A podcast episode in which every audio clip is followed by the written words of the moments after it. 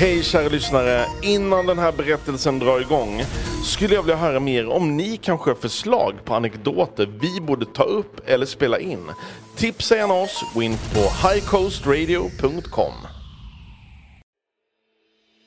Det här är en berättelse av och med Abbas Assaf. Under sina år som krögare i Örnsköldsvik har Abbas varit en välkänd person i restaurangvärlden. Lyssna på Abbas när han berättar om två fina minnen med bland annat Dr. Alban och Pappa Di. Eh, det, var en, eh, det, var, det var en sommar, eh, jag tror det var här var 1996. Det var Alban som skulle uppträda på Hamnkompaniet på Hosea.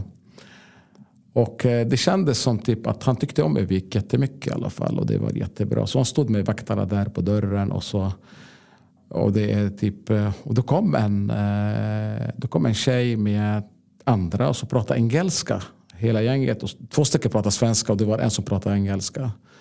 Och så vakterna där stod där och pratade med dem och sådana grejer. Och så typ, och de ville komma in.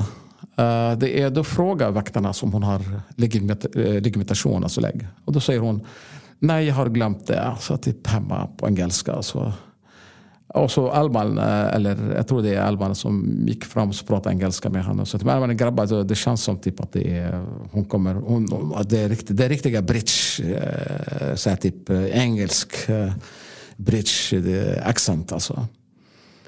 Och det visar sig att det kommer en vakt som jag vill inte säga namnet men han, för att han, han, han gick bort i alla fall. Så typ, han var, det var en väldigt fin kille. Så han kom fram och ville prata med henne, den här tjejen. Så visade sig att det var hans kusin. det var den historien som är, som är väldigt, eh, väldigt bra historia som fastnar i huvudet ibland. Den andra historien det var när eh, pappa Di som skulle, det var, det var mycket, mycket konkurrens på den tiden. Det var hela huset Gunga på parken, och det var vi och det var Statt och det var pub nummer ett, eh, Ivan Jonsson. Han var, han var duktig också på den tiden.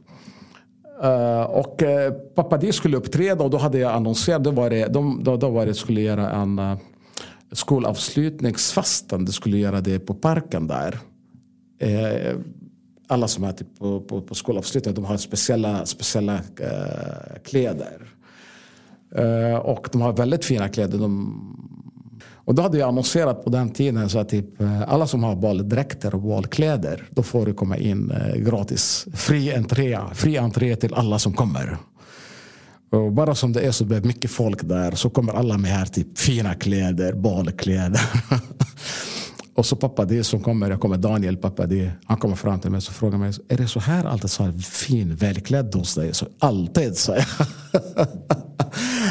Ja, det, är, det, det, det, var skönt. Men det som jag fick veta historien från Janne Forsberg och Shomkov. Det är, är, de som har varit med ett tag med krögarna innan, före mig. De berättade att det, är på, det var på alla dansställen. Det var fina klädda på den tiden. Det, är nästan, det känns som det var bal varje lördag eller varje fredag.